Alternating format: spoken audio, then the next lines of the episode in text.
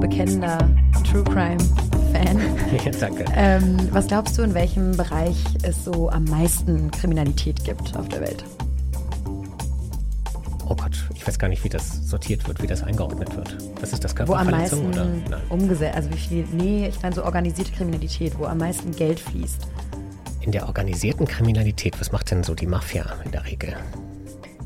Ich weiß es gar nicht. Ja, Drogen wahrscheinlich, Zum oder? Beispiel Ja. Menschenhandel, gefälschte Produkte. Dann doch lieber Drogen hoffentlich. Ja, ist auch so. Also Drogenhandel ist das, ist das ist der größte Bereich nach wie vor. Und danach kommt so Produktpiraterie, also gefälschte Taschen und, und solche Sachen und Schuhe. Hm. Logisch. Und dann an dritter Stelle kommt aber schon Umweltkriminalität, womit wir natürlich im Klimalabor sind. Also es ist ganz schön heftig. Da geht es inzwischen auch um viele, viele Milliarden. Ähm, und viele Mafia-Leute denken sich inzwischen, ist ein bisschen entspannter, weil das selten aufgedeckt Ja. wird. Also illegale Müllentsorgung, illegale. Ich kann mich genau, ich kann mich noch an die Müllmafia erinnern. Darüber hatten wir schon gesprochen. Ich habe es mir aufgeschrieben mit Jacqueline Göbel und Benedikt Wermter im Mai. Also wer noch mal alles zur Müllmafia wissen möchte, der kann da noch mal in unsere Klimalaborfolge reinhören. Genau, aber heute sprechen wir mit Lukas Benner. Er ist Jurist und Abgeordneter der Grünen im Bundestag und hat sich dieses Thema ganz besonders vorgenommen, weil es da noch ziemlich viel Luft nach oben gibt. Und deswegen erstmal herzlich willkommen im Klimalabor, Herr Benner. Hallo, vielen Dank für die Einladung. Dann legen wir doch gleich mal los. Vielleicht können Sie noch einmal definieren, was Umweltkriminalität eigentlich ist. Sehr gerne. Eine ganz einfache Definition von Umweltkriminalität ähm, gibt es so nicht, die vollumfänglich ist. Man sagt, es sind illegale Aktivitäten, die der Umwelt schaden. Das ist vielleicht die Kurzzusammenfassung, die es am besten abdeckt. Was aber vor allen Dingen die Spielarten sind, in der sie auftritt, ist der illegale Müllhandel. Den haben Sie schon angesprochen. Es ist der illegale Holzhandel, einer der größten Bereiche, aber es ist eben auch der Handel mit gefährdeten Tier- und Pflanzenarten. Und es ist auch illegales Mining zum Beispiel. Es ist aber auch äh, die illegale Einleitung von Abwassern in Flüssen. Also die Spielarten sind verschieden, aber im Kern geht es darum, dass man Umweltgesetze bricht, sehr bewusst bricht, vor allen Dingen, um damit Geld zu verdienen. Weil es sich zum Beispiel mehr lohnt, das Zeug einfach in den Fluss einzuleiten, als es irgendwie anders zu entsorgen. Oder was sind so die Gründe? Genau, wir müssen da einmal uns die globale Dimension angucken. Wir haben hier einen Bereich, in dem geschätzt von Interpol bis zu 280 Milliarden Dollar pro Jahr an Gewinn erzielt werden können weltweit. Gewinn, also nicht EU? Umsatz, sondern Gewinn. Ja, in der EU sprechen wir von äh, Gewinnen im illegalen Holz von ungefähr 6 Milliarden Euro im Jahr, beim illegalen Abfall von bis zu 15 Milliarden Euro im Jahr. Wir müssen uns also einen Sektor vorstellen, wo wir Gewinnmargen haben wie im Drogenhandel, bei einer, bei einem Verfolgungsdruck, also quasi der Gefahr, entdeckt zu werden, überspitzt gesagt wie beim Falschparken. Und das ist tatsächlich das Problem, dem Sie sich ja am stärksten annehmen. Einmal kurz beschreiben, wer kümmert sich denn, wer verfolgt denn im- Umweltkriminalität jetzt in Europa? da geht's schon los.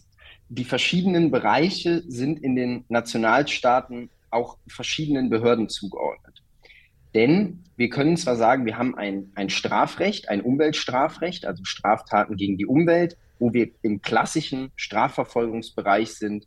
Die Polizei führt die Ermittlung aus, ein Staatsanwalt, eine Staatsanwältin hat das Verfahren in der Hand. Das sind so die klassischen Umweltbereiche. Das ist der klassische Bereich der Umweltkriminalität, wo wir die Verfolgungsinstrumente haben, die man kennt.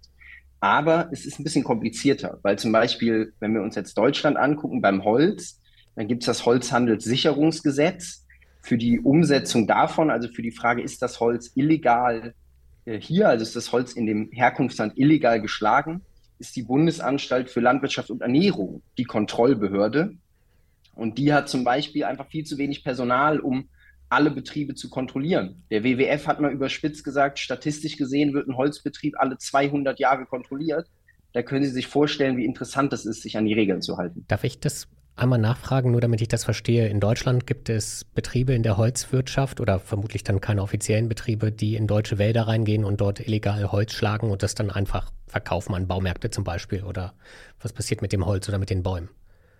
Es gibt auch in Deutschland illegalen Holzeinschlag, Ja. keine Frage. Und es gibt auch Betriebe, die den vermarkten. Aber der Hauptfall, der hier auftritt, ist, dass Holz in anderen Ländern illegal geschlagen wurde. Okay. Also hm. hier hm. Ganz viel Rumänien, aber natürlich auch ähm, Regenwald, Tropenholzer und dann nach Deutschland importiert wird.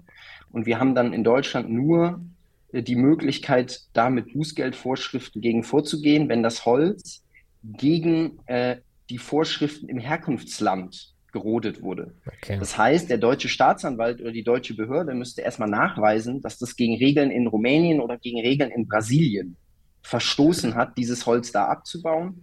Und da fängt das Problem an weil ich müsste dann natürlich im Zweifel diese kriminellen, riesen Mafia-ähnlichen Organisationen in Brasilien, Rumänien oder wo auch immer erst einmal aufdecken, um überhaupt zu belegen, dass das Holz vor Ort gegen die Vorschriften des Holzeinschlags äh, ähm, gerodet wurde. Das heißt, der Status quo ist, dass das Ganze ist schon kriminell, das ist ganz klar. Es gibt ein Strafrecht, was das kriminalisiert, aber die Kontrolle funktioniert nicht so richtig. Ich glaube, da müssen wir noch mal reingehen. Die Polizei kümmert sich sozusagen in Deutschland nicht um diese Fälle? Das kommt drauf an. Es ist ein bisschen komplizierter. Also wie gesagt, jetzt Holzhandelssicherungsgesetz ist nicht die Polizei, sondern die Bundesanstalt für Landwirtschaft und Ernährung. Wenn wir aber jetzt bei anderer Umweltkriminalität sind, zum Beispiel Müll, äh, Müllverbringung, da haben wir natürlich, wenn wir irgendwo jetzt eine illegale Mülldeponie in Deutschland vorfinden, und es gibt davon sehr viele, auch wenn man, wenn die Leute das oft gar nicht so denken, da ist natürlich die Polizei erstmal zuständig. Also es gibt Straftatbestände ähm, im StGB, Straftaten gegen die Umwelt, die auch diese Fälle dann abdecken. Das heißt, wenn ich jetzt irgendwo sehe, dass da jemand immer wieder, also wenn ich das beobachte, irgendwo illegal Müll ablässt oder auch nur so, dann rufe ich durchaus bei der Polizei an und die reagiert dann wie? Wie wird sowas überhaupt verfolgt? Da geht ein bisschen das Problem los. Die Vorstellung der Leute, wenn ich irgendwo hinkomme und über Umweltkriminalität reden darf, ist immer so ein bisschen der Kühlschrank im Wald obwohl wir ja hier wirklich von einem Milliardengeschäft reden. Wir müssen im selben Atemzug von Menschenhandel, Drogenhandel über Umweltkriminalität sprechen. Das Problem bei den Fällen ist vielfach, dass sie gar nicht so einfach sind. Also es ist oft nicht so, dass der LKW einfach nur nachts kommt und irgendwo Müll ablädt, sondern viele Fälle, die gerade hier in Europa auf, tauchen, gehen dann los bei gefälschten Papieren. Müll wird zum Beispiel umdeklariert, deutscher Müll wird tschechischer Müll und dann nach Tschechien verbracht. Oder es werden Firmen aufgebaut, die sagen, wir wollen hier eine Müllrecyclinganlage aufbauen, das aber nie tun und Riesenmengen Müll anhäufen. Ich war neulich in Fredersdorf-Vogelsdorf, das ist in der Nähe vom Tesla-Werk in Brandenburg, eine der größten illegalen Müllhalten in Brandenburg. Und da war so ein ähnlicher Fall. Da gab es einfach ein kriminelles Unternehmen scheinbar, was gesagt hat, wir wollen hier ähm, eine, eine, Müllverwertungsanlage aufbauen, haben große Mengen Müll dahin fahren lassen, sich das auch bezahlen lassen, aber nie auch nur angefangen, irgendwie in einer Form mit diesem Müll umzugehen. Und das, was übrig bleibt, ist ein Riesenberg Müll mitten in einem Gewerbegebiet, in einem kleinen Dorf in Brandenburg, wo die Kommune auf ungefähr 12 Millionen Euro Kosten sitzen, die diese Entsorgung kosten wird. Und die Verantwortlichen sind verschwunden. Genau, die Verantwortlichen sind verschwunden, die entsprechenden GmbHs sind natürlich insolvent und äh, man kommt erstmal so einfach an niemanden dran. Und wo glauben Sie, müsste man ansetzen? Also wir haben jetzt eben einmal kurz darüber gesprochen, es gibt zu wenig Personal, aber gibt es denn strukturell, also gibt es eine Abteilung, es gibt ja eigentlich für alles Abteilungen, die jetzt sagt, ich kümmere mich nur um Umweltkriminalität. Da gibt es ja dann auch Interpol, Europol, also das müssen ja auch internationale Organisationen angehen. Also wir haben bei Interpol gibt es ein, ein kleines Dezernat zu Umweltkriminalität. Ähm, das Problem ist national, dass dieser Bereich relativ speziell ist. Also wir sprechen hier vor allen Dingen von einem Verfolgungsdefizit. Das heißt, auf gut Deutsch gesagt, es gibt einfach zu wenig Leute, die ermitteln. Es gibt nicht zu wenig Straftatbestände oder äh, zu wenig Fälle, die anfallen, sondern vor allen Dingen einfach zu wenig Personal und zu wenig Zeit. Und dafür braucht es sogenannte Schwerpunktstaatsanwaltschaften. Die gibt es bereits in Brandenburg. Potsdam hat die erste, ist so ein bisschen das Vorreiterbundesland in NRW. Das ist eine kleine Staatsanwaltschaft, die im Schwerpunkt Umweltkriminalität behandelt. Das heißt, die haben vor allen Dingen mehr Zeit. Es gibt so ein Personalbemessungssystem, das kürzt sich mit Pepsi ab, äh, wonach die Länder die Personalbedarfe pro Fall berechnen und damit sagen, wie viel Personal braucht man für die Justiz in einem Land. Und für einen ganz gewöhnlichen Fall, die Polizei konnte keinen Täter ermitteln, ist in diesem Pepsi-System vier Minuten veranschlagt, die ein Staatsanwalt hat, weiter zu verfügen, was mit einer Akte passiert. Und bei Umweltkriminalität ist Kern der Sache, dass der Täter nicht draufschreibt, wer er ist, sondern oft weiß man nicht, wer den Müll abgeladen hat, wer die Abwasser einleitet, wer die Bäume geschlagen hat. Und deswegen braucht es einen sehr hohen zeitlichen Ermittlungsaufwand. Und um das sicherzustellen, um Personal zu haben, die nur darauf ihre Zeit fokussieren können und nicht andere Fälle machen müssen, braucht sogenannte Schwerpunktstaatsanwaltschaften zum Beispiel. Ich muss einmal kurz nachfragen, wo genau das ist. Also Sie sagten, Brandenburg hat die erste, äh, dann aber NRW? Nur einmal kurz um sich Genau, zu. NRW baut sie gerade auf. Ah, okay. Also NRW hat es beschlossen im Haushaltsplan. Es kommen zehn Staatsanwältinnen und Staatsanwälte noch in diesem Jahr für diese neue Schwerpunktstaatsanwaltschaft. Sie ist noch nicht in Betrieb. Sie wird, ich glaube, im dritten Quartal diesen Jahres, also absehbar eingerichtet, um sich diesem Thema eben ganz besonders anzunehmen. Da ist nämlich einmal natürlich eine gewisse Kompetenz. Also die Leute brauchen eine gewisse Schulung, ähm, brauchen besondere Kompetenz, aber es ist natürlich auch einfach Zeit und ein Effektivitätsgedanke. Wenn man die Kriminalität an einem Ort bündelt, wird man natürlich viel mehr auch noch Experte in dem Gebiet. Werden denn die Staatsanwälte aus anderen Themenbereichen, aus anderen Abteilungen dann abgezogen oder werden die neu eingestellt? Weil es mangelt ja auch in anderen Bereichen nicht an Kriminalität. In NRW ist es jetzt auf jeden Fall so, dass es quasi neue Stellen sind. Natürlich wird die Besetzung erstmal mit einer Umbesetzung Hm. stattfinden, weil es ist ja jetzt bei Staatsanwälten nicht so, dass ganz viele auf dem Markt sind. Es ist ja kein Ja. freier Markt, wenn man für den Staat arbeitet. Deswegen ähm, werden es keine neuen Leute sofort sein, aber da sind es explizit neue Stellen, weil das ist ja die Besonderheit, dass man dann es hinbekommt, zeitlich losgelöst davon zu arbeiten, denn das ist das, was ich eingangs ein bisschen versucht habe zu sagen. Ich kann jetzt zwar als Land einfach sagen, ihr fünf oder ihr zehn oder ihr zwanzig, macht das jetzt einfach mal, aber einfach rein in der Rechnung heißt es ja, dass sich die Arbeit auf alle Kolleginnen und Kollegen im Land verteilt, wenn ich nach Personalbemessungssystemen nicht mehr Personal einstelle. Hm. Wenn ich mich richtig erinnere, hatte NRW schon mal so eine Stelle, hat die abgebaut und jetzt wollen sie sie wieder zurück, oder wie? Und können Sie vielleicht mal, Sie haben ja Ihren Wahlkreis auch in NRW, beschreiben, was da für politische Entscheidungen hinterstanden? Es gab die sogenannte Stabsstelle Umweltkriminalität. Das war noch ein bisschen was anderes, weil es natürlich im Ministerium eher angesiedelt war als Stabsstelle, also mehr so als Vernetzungsgremium.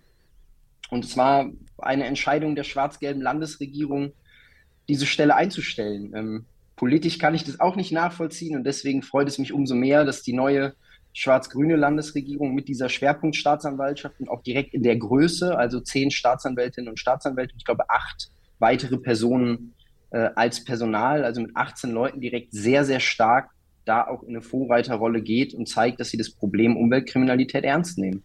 Lässt sich denn schon sagen, wie sehr das dann auch am Ende hilft? Hat man Erfahrungen aus Brandenburg, wo man sagen kann, tatsächlich, wenn es eine spezifische Stelle dafür gibt, ist die Aufklärungsquote höher? Ja, ganz so einfach statistisch lässt es sich jetzt noch nicht sagen.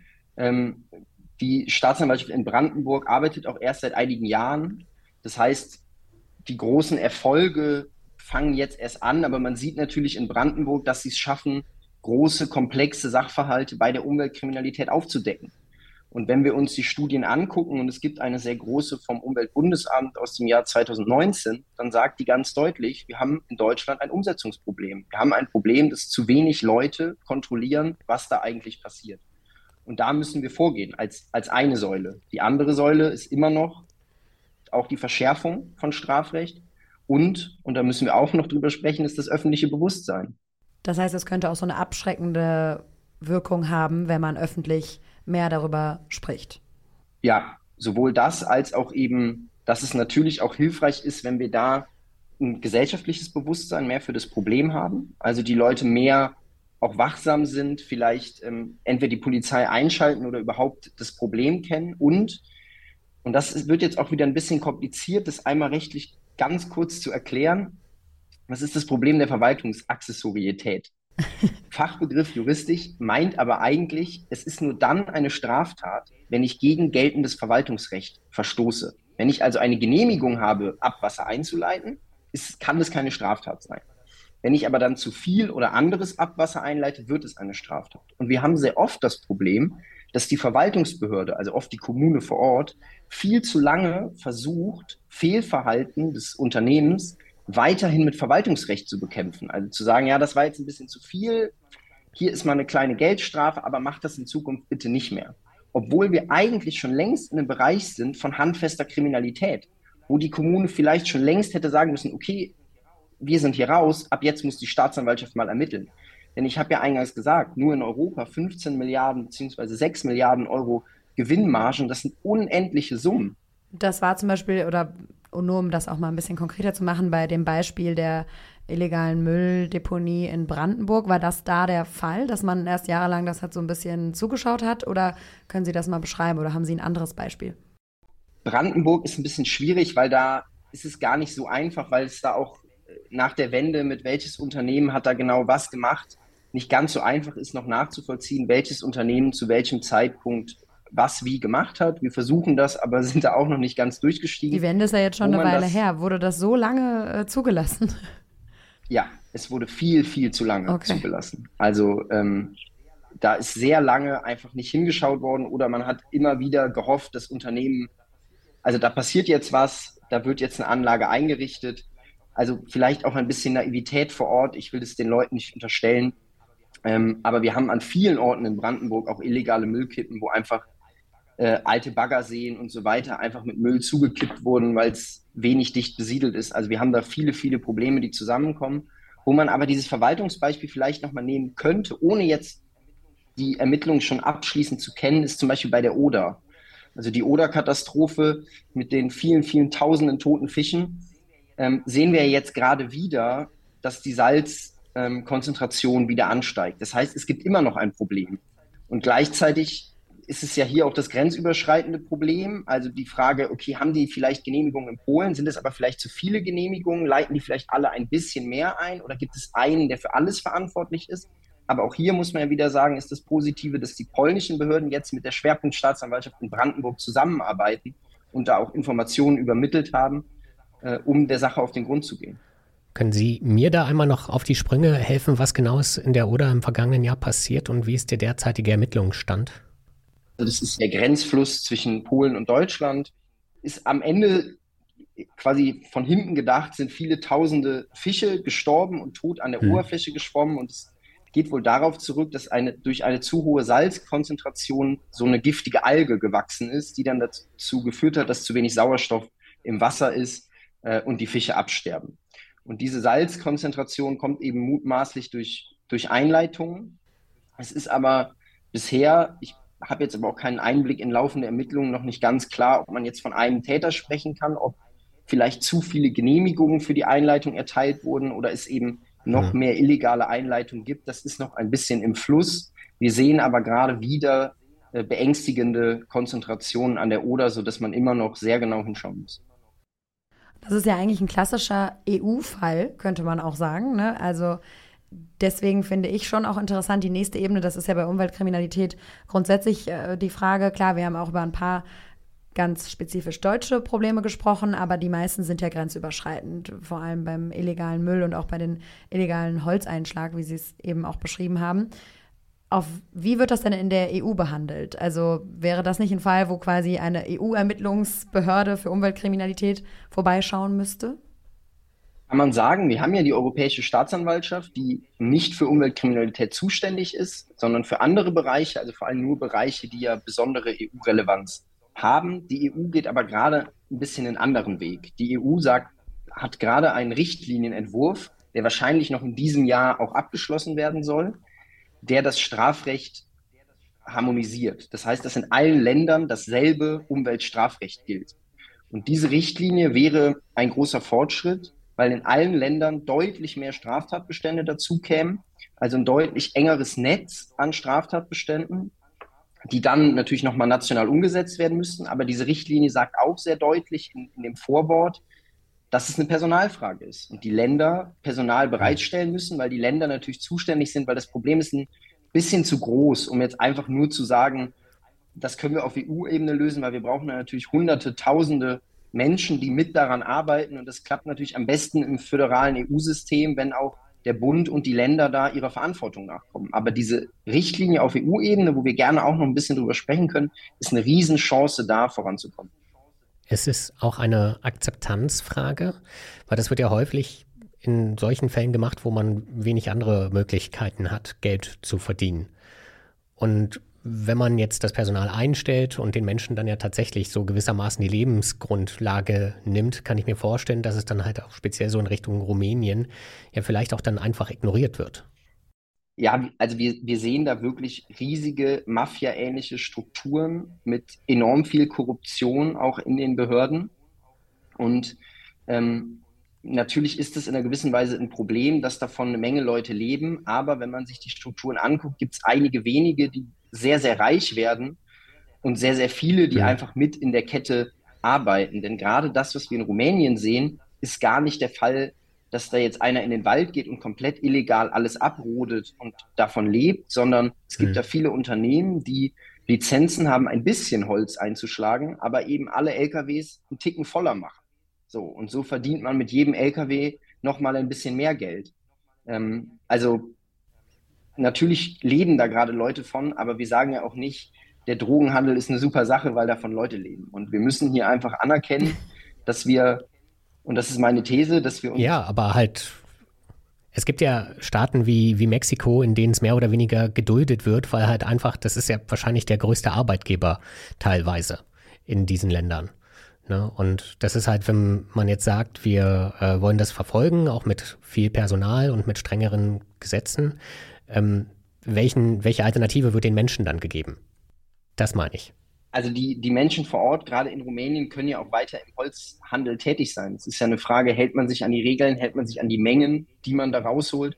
Und ich glaube, es wäre genug Geld da, wenn nicht die einigen wenigen gerade die ganzen Gewinne, mhm. gerade der illegalen Machenschaften, auf sich vereinen. Also wir reden hier wirklich von sehr hierarchischen, Mafia-ähnlichen Strukturen mit Unsummen an Bestechungsgeldern in die Behörden, um gefälschte Papiere ausgestellt zu bekommen.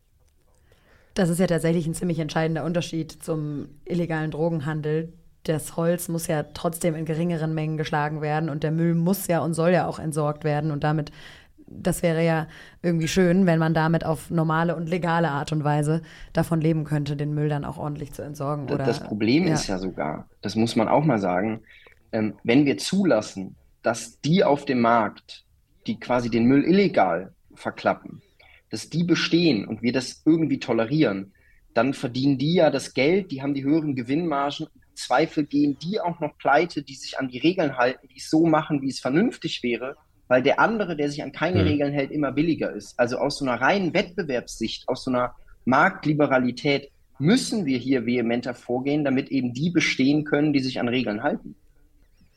Deswegen lassen Sie uns auf jeden Fall nochmal über das EU- Umweltstrafrecht sprechen. Das ist ja das, was jetzt nochmal novelliert werden soll.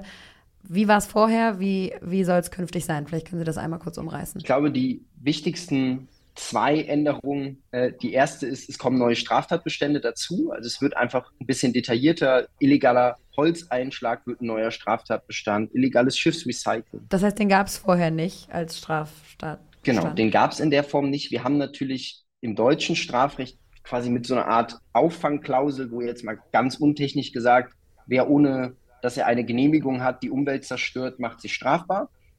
Da fällt natürlich ganz viel drunter.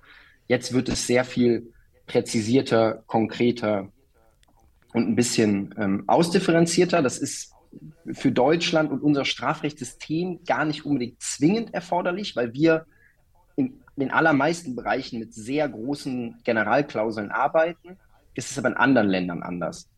Sehr entscheidend, und das wird auch, glaube ich, politisch der größte Streit bei dieser Novellierung, ähm, ist die Möglichkeit, Unternehmenssanktionen zu verhängen. Also anders als wir aktuell im deutschen Recht haben, im deutschen Strafrecht können sich ja nur Privatpersonen, also nur ähm, natürliche Personen, also nur Menschen, können sich strafbar machen. Äh, alles andere wird mhm. nur über Ordnungswidrigkeitenrecht geregelt. Also man kann gegen ein Unternehmen eine Ordnungswidrigkeit verhängen, man kann aber ein Unternehmen nicht nach einer Straftat anklagen. Das gilt auch für den Umweltbereich.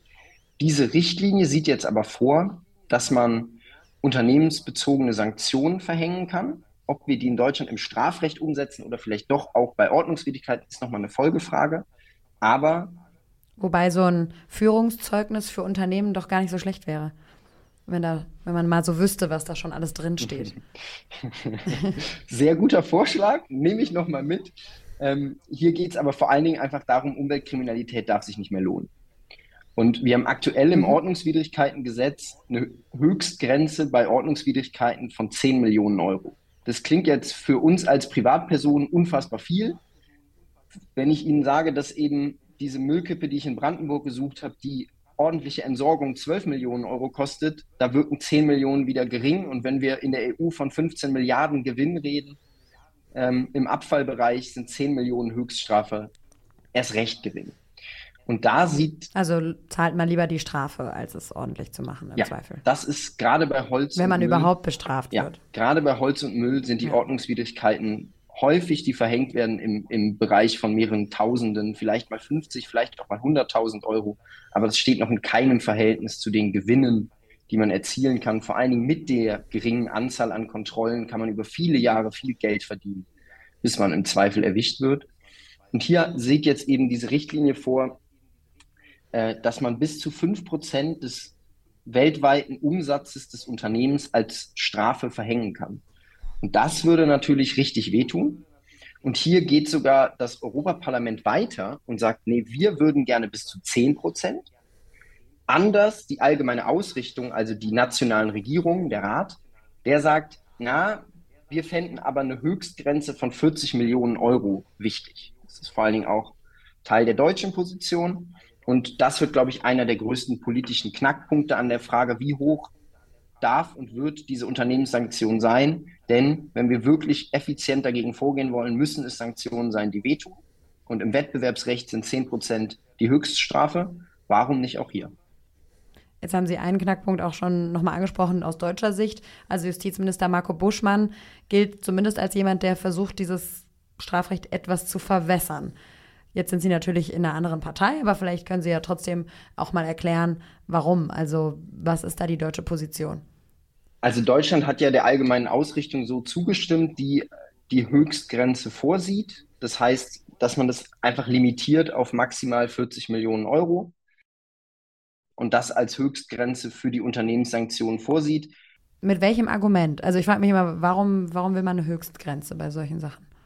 Naja, wenn wir jetzt rein formal juristisch argumentieren, kann man gut sagen, in unserem System ist das so. Unternehmen können sich nicht strafbar machen, Unternehmen können nur Ordnungsgeld auferlegt bekommen und beim Ordnungsgeld ist sonst die Grenze 10 Millionen im OWIG, die wird jetzt 40 Millionen über die neue Novellierung, das ist mehr als jetzt. Aber wenn wir eben im Bereich von Milliardengewinnen sind, reicht es nicht aus. Und deswegen kann ich das nicht gut begründen, warum das die deutsche Position an der Stelle ist. Aber ich sehe absolut die Notwendigkeit, dass wir keine Höchstgrenzen einziehen, sondern dass wir umsatzbezogene Höchststrafen haben. Und am Ende entscheidet ja immer ein Richter oder eine Richterin über die Frage, was ist die angemessene Strafe?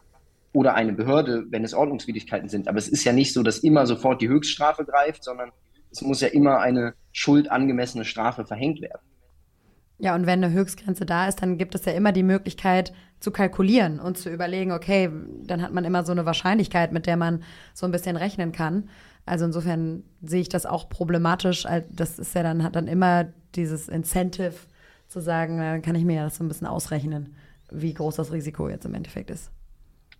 Ich finde schön, dass Sie auf meiner Seite sind. ja, das stimmt, das ist ganz ungewohnt. äh, Nein, aber in diesem Fall ist es sehr interessant, warum gerade die deutsche Position da anscheinend eher eine, ähm, naja, gemäßigtere Position fordert. Also, also die deutsche Position ist eben, sie halten auch an den 5% fest oder 40 Millionen. Also quasi kleinere Unternehmen würde es damit rein rechnerisch höher treffen können als sehr große Unternehmen ich kann das hier nicht verteidigen, warum das die allgemeine Ausrichtung so ist. Es sind natürlich auch andere Staaten. Es ist, man kann ja bei einer EU-Verhandlung nicht sagen, Deutschland hat das jetzt, wegen Deutschland ist es so. Ähm, das wäre auch vermessen. Es ist natürlich die allgemeine Ausrichtung ist so in der Gemeinsamkeit zustande gekommen. Aber ich habe jetzt aus dem BMJ auch eher nur Stimmen vernommen, die gesagt haben, dass man das so gut findet, die allgemeine Ausrichtung, als dass sich Marco Buschmann öffentlich hingestellt hätte und gesagt hätte, ich fordere hier höhere Strafen soll an anderer Stelle schon mal vorgekommen sein, dass Deutschland doch da äh, auch großen Einfluss darauf hat, was in der EU passiert. Aber es ist trotzdem ja nochmal ganz interessant, dass Sie es ansprechen. Wie wird das denn in anderen europäischen Ländern gesehen, dieses Thema? Also wo stehen wir da auch im Vergleich? Sehr unterschiedlich. Also das ist, lässt sich so pauschal gar nicht sagen, da sowohl die die Strafrechtssysteme andere sind, als auch ein bisschen der Schwerpunkt. Also ich bin natürlich auch im Gespräch mit meinen grünen Kolleginnen und Kollegen in den verschiedenen Ländern und da merkt man sehr deutlich, ähm, die Frage, was sie sich erhoffen von dieser Richtlinie oder was der wichtigste Punkt ist, da werden wir uns schon europaweit als Grüne nicht unbedingt einig. Was nicht heißt, heißt, dass wir im Streit sind, sondern was natürlich immer auch daherkommt, wie ist die Aufstellung gerade im Land, wie gut funktioniert es und was sind die Probleme. Also Österreich zum Beispiel hat ähm, enorm viel auch personelle Ressourcen in dieses Thema gesteckt. Also die haben auch so eine, so eine Sondereinheit für dieses Thema. Da ist man natürlich ein bisschen gelassener und sagt, höhere Strafen wäre eine schöne Sache, ähm, weil es darf sich nicht mehr lohnen. In anderen Ländern, äh, wo vielleicht noch nicht mal mehr das Personal da ist, sagt man, okay, höhere Strafen, wenn aber keiner verfolgt, was bringt uns das dann? Und deswegen ist es schwierig, da so eine mhm. einheitliche Position einzuziehen. Das wäre aber meine nächste Frage gewesen. Das heißt, es gibt Positivbeispiele in dem Sinne, dass es in Österreich schon sehr streng verfolgt wird. Gibt es andere Länder, wo man sagt, da kann man hinschauen, da kann man sich ein äh, Beispiel dran nehmen? Oder andere Länder, wo man sagt, das ist besonders schlimm? Also ich sag mal, besonders schlimm ist natürlich, wenn wir zum Beispiel nach Rumänien gucken, wobei auch da ist, und es gibt überall, und das muss man, glaube ich, auch sagen, gute Beamtinnen und Beamten gibt gerade auch in Rumänien die Polizei, die da auch ihr Bestes versucht, dagegen vorzugehen. Ähm, es ist natürlich irgendwann auch eine Frage, äh, dass auch die vielen guten Beamtinnen und Beamten gegen einen übermächtigen Gegner, der über zu viele Jahre mit, mit illegalen Holzgeschäften Milliarden verdient hat, wird es natürlich schwieriger vorzugehen. Aber wir erleben gerade auch in Rumänien ähm, mehr Durchsuchungen und, und Razzien in den letzten äh, Jahren. Also gibt es ja auch viele Reportagen drüber. Ähm, deswegen, ich glaube, es gibt generell europaweit ein Bewusstsein und diese Richtlinie, und das ist politisch das Schöne, egal wie sie kommt, es gibt eine Debatte um das Thema und es gibt äh, mehr Beiträge dazu, es gibt Reportagen dazu und die Menschen kriegen mehr ein Bewusstsein davon, dass eben Umweltkriminalität nicht der Kühlschrank am Waldrand ist, den der Familienvater dahingestellt hat. Oh Gott, da müssen wir jetzt was gegen tun, sondern dass Umweltkriminalität handfeste Wirtschaftskriminalität von mafiösen Strukturen ist. Das finde ich eigentlich schon ein ziemlich gutes Schlusswort. Ich würde aber gerne noch mal wissen, wann es jetzt weitergeht mit der EU-Umweltstrafrichtlinie, damit wir einen Ausblick haben. Die Ratspräsidentschaft, die ja jetzt ihren Sitz angefangen hat, hat angekündigt, den Trilog, also die Verhandlungen zwischen Europäischem Parlament, Kommission und den Mitgliedsländern, noch im jetzt laufenden Halbjahr abzuschließen. Das heißt, wir erwarten den Abschluss auf EU-Ebene in den nächsten sechs Monaten. Und dann hat Deutschland 18 Monate Zeit, das in nationales Recht zu überführen. Das heißt, wenn da jetzt nicht noch irgendwo ein Riesenstreit auf europäischer Ebene vom Zaun gebrochen wird, rechne ich damit, dass wir noch diese Wahlperiode eine Änderung im Umweltstrafrecht vornehmen. Okay, das ist doch schon mal ganz spannend. Da schauen wir nochmal drauf. Lukas Benner, vielen Dank. Vielen Dank Ihnen.